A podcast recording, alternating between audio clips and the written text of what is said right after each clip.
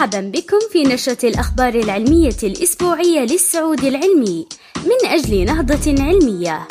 هذه نشرة بأهم أخبار الأسبوع بين السبت الخامس والعشرون من مارس وحتى الجمعة الواحد والثلاثون من مارس. الخبر الأول التجهز لإطلاق أكبر دراسة جيوهندسية شمسية في العالم.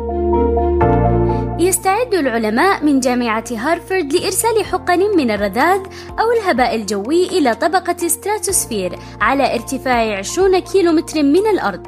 وذلك لدراسة فعالية هذه التقنية في حل مشكلة الاحتباس الحراري. ويهدف هذا المشروع إلى القيام بتجربة محاكاة آمنة للتبريد الجوي الذي يحصل بعد اندلاع البراكين الكبيرة. وسينطلق هذا المشروع خلال الأسابيع القادمة بدعم من جامعة هارفارد بمبلغ 20 مليون دولار.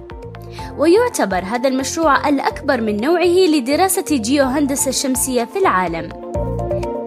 ينوي العلماء القائمون على هذا المشروع إطلاق عمليتي نشر للرذاذ صغيرتي النطاق بحلول عام 2022 وستنشر أول عملية الماء في طبقة ستراتوسفير بينما ستقوم الثانية بنشر جزيئات من كربونات الكالسيوم. وستحاكي هذه التقنيات التغييرات الطبيعية في التوازن الإشعاعي للأرض التي تحصل بعد حدوث نشاطات بركانية واسعة. حيث قام الرذاذ البركاني الناتج من ثوران بركان بيناتوبو في الفلبين في عام 1992 بخفض درجة الحرارة عالميا بمقدار نصف درجة مئوية. يعارض العديد من العلماء عمليات نشر الجزيئات في طبقة ستراتوسفير لما قد يسببه ذلك من آثار كارثية. فقد حذرت دراسة سابقة من مكتب الأرصاد الجوي الأمريكي من أن ذلك قد يسبب جفافا كارثيا في شمال إفريقيا. ويعتقد العديد من العلماء أنه من المهم التركيز على التقنيات ذات النتائج المثبتة بدلا من اللجوء للتقنيات غير المجربة. لكن العلماء القائمون على هذه الدراسة يوافقون على أن الجيوهندسة ليست حلا مطلقا لمشكلة الانبعاثات الكربونية، بل هي مكمل للحلول الأخرى، إلا أنهم يعتقدون أيضا أنه من المهم أن نعلم كيفية مساهمة الجيوهندسة لحل مشكلة كهذه في حال ما احتجنا لاستخدامها.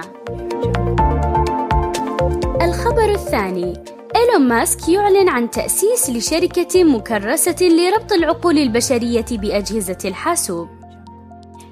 أعلن الملياردير صاحب ومؤسس شركات سبيس إكس تسلا للسيارات، سولار للطاقة الشمسية، وهايبر لوب للنقل وهو إيلون ماسك عن تأسيسه لشركة جديدة تدعى نيورولينك، وهي شركة تسعى لربط الدماغ البشري بأجهزة الحاسوب.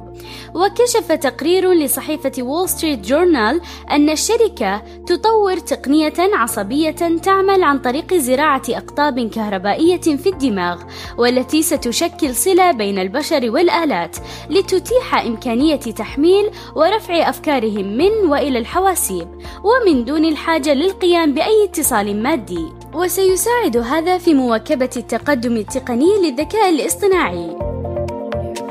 يجدر الذكر بأن إيلون ماسك أبدى اهتماما مسبقا بتقنية عصبية كهذه حيث وصف منتجا مشابها لأول مرة في مؤتمر فوكس كود العام الماضي وقال أن تقنية كهذه ستسمح للبشر بالتعايش مع الآلات.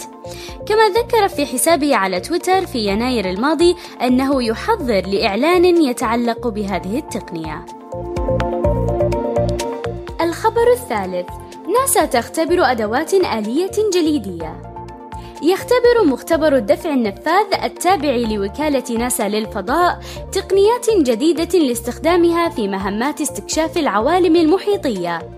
وهي تقنيات تقوم الوكالة بتطويرها منذ العام 2015 وتشمل مسبارا لما تحت السطح يستطيع الحفر لأميال تحت السطح وأخذ العينات وذراعا آلية تتمدد للوصول للأشياء البعيدة ومدفعا للقذائف للوصول للأشياء الأبعد. طورت هذه التقنيات كجزء من دراسة التنقل والاستشعار في العوالم المحيطية، وهو مشروع بحثي ممول من قبل إدارة تقنيات الفضاء للمهام التابعة لناسا. حيث تركز كل أداة على جمع عينات من السطح أو أسفل السطح من على الأقمار الجليدية ويسعى العلماء في المستقبل للإجابة على سؤال وجود حياة على أقمار الكواكب الأخرى مثل يوروبا، إنسليتس وتايتان. ويعمل الباحثون الآن مع قيادة ناسا الرئيسية لتحديد النظام المحدد الذي يحتاجون لبنائه الآن حيث يكون جاهزا للاستخدام في خلال عشرة أو خمسة عشر سنة في المركبة الفضائية. ستتعرض هذه الأنظمة للعديد من التحديات البيئية، فقد تصل درجات الحرارة لمئات الدرجات تحت درجات التجمد، وقد تتحرك المسابير على جليد يتصرف مثل الرمل، أو قد يكون السطح معرضا للإشعاعات مثل ما هو حاصل في يوروبا.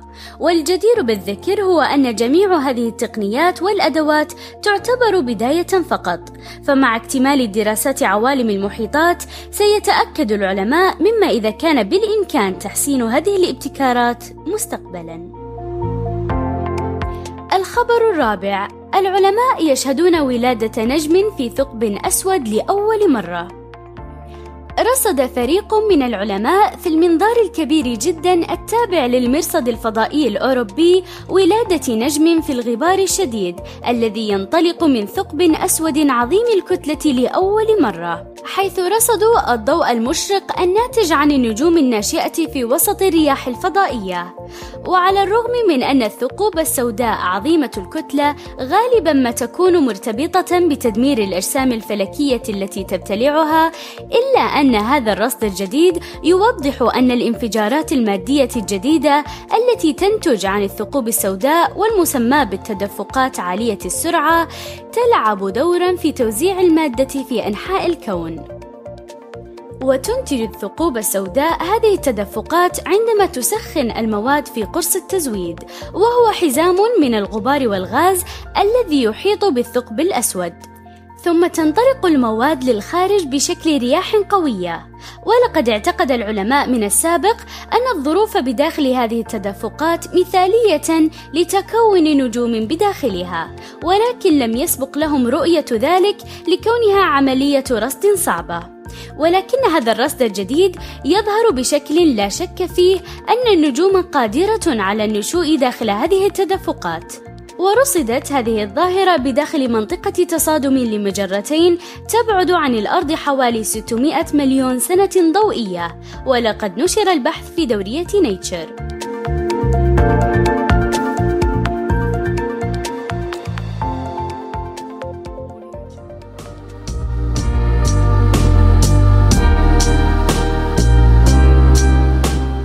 هذه النشرة من إعداد مجموعة السعودي العلمي.